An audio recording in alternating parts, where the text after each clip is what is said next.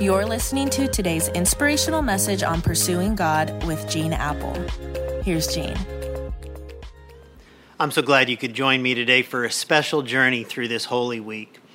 This is the most significant week of the year for those of us who follow Jesus. And I want to invite you to join me over the next few days as we walk through some of the most significant moments that happened 2,000 years ago this week. And of course, this week will culminate with the celebration of Easter on all of our Eastside campuses this weekend. Let me ask you, what do you think of when you hear the word final? If you're a student, maybe it conjures up thoughts of the dreaded semester finals. If you're a frequent flyer, you have your luggage booked through to your final destination. If you're a college basketball fan like me, maybe right now the first thing that comes to your mind is the road to the Final Four. Palm Sunday, which we just celebrated yesterday, begins a week of finalities for Jesus. There will be the final visit to the temple, his final teaching, his final supper, his final moments with his disciples, his final hours on the cross. Palm Sunday begins on such a high note.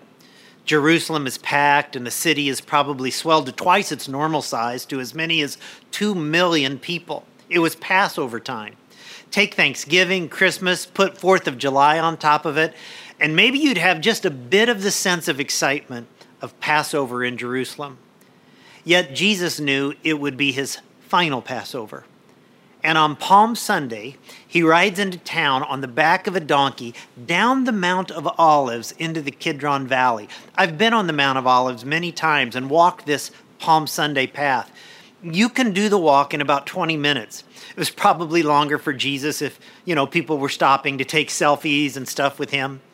And crowds were shouting and cheering and waving palm branches. Hosanna, blessed is he who comes in the name of the Lord.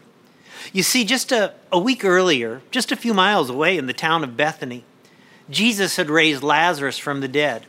Seeing a guy who had been dead for four days walking around again had done amazing things for Jesus' popularity.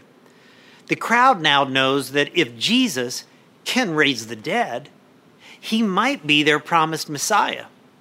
So Jesus rides into town on the back of the donkey on the Sunday before Passover. Now, here's the amazing thing. If you're into college basketball, you know that two weeks ago, yesterday, was Selection Sunday for all you bracketologists out there. The Sunday before Passover was also Selection Sunday, Lamb Selection Sunday. It was the traditional day when Jews would select and buy an unblemished lamb that would be sacrificed for their Passover celebration. Now, don't miss this. Lamb Selection Sunday was the day Jesus rides into Jerusalem. Of course, that's no accident.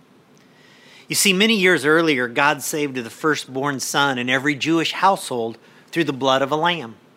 On a designated night, the death angel came to every home, but those who had the blood of an innocent lamb sprinkled on their doorpost were spared the death of their oldest son.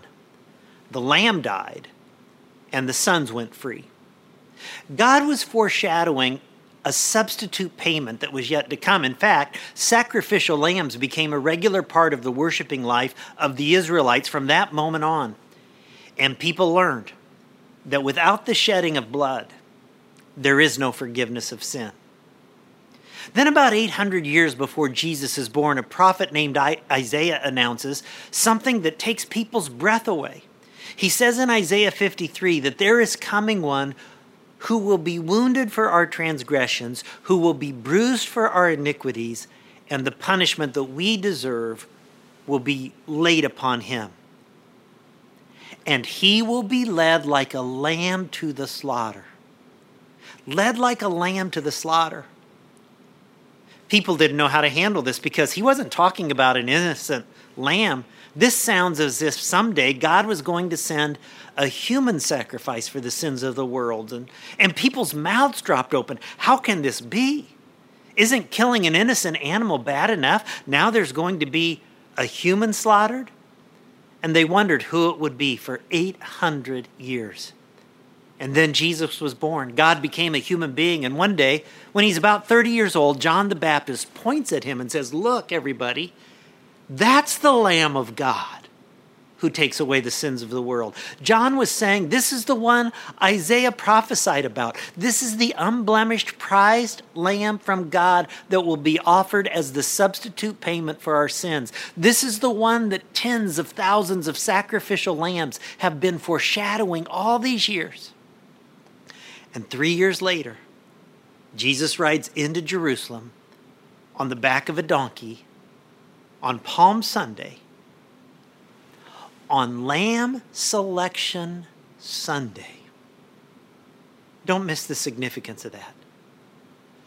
And I hope you will join me each day this week as we walk through significant moments with this Lamb of God who was led like a lamb led to the slaughter on Good Friday. I love the song lyrics that say, Your gift of love they crucified, they laughed and scorned him as he died the humble king, they named a fraud and sacrificed the Lamb of God. O Lamb of God, sweet Lamb of God, I love the holy Lamb of God. O wash me in his precious blood, my Jesus Christ, the Lamb of God. Let's pray for God to wash us afresh in the blood of the Lamb of God this holy week. Would you pray with me? God, as we begin this Holy Week, this journey, and as, as, we think about how on Palm Sunday, on Lamb Selection Sunday, your one and only Son entered the world into Jerusalem that day, knowing what would await him before the week ended. We are so grateful. We will grateful, we're grateful for this Lamb who washes away our sin. We know without the shedding of blood, there's no forgiveness of sin. So, God, throughout this week, as we journey to the upper room, to the Garden of Gethsemane, to the house of Caiaphas, to, to the cross of Golgotha. Wash us afresh. Do a fresh work in our hearts and souls, we pray. In Jesus' name, amen. Amen. Tomorrow, we're going to join Jesus and the disciples in the upper room, and I hope you'll be with us.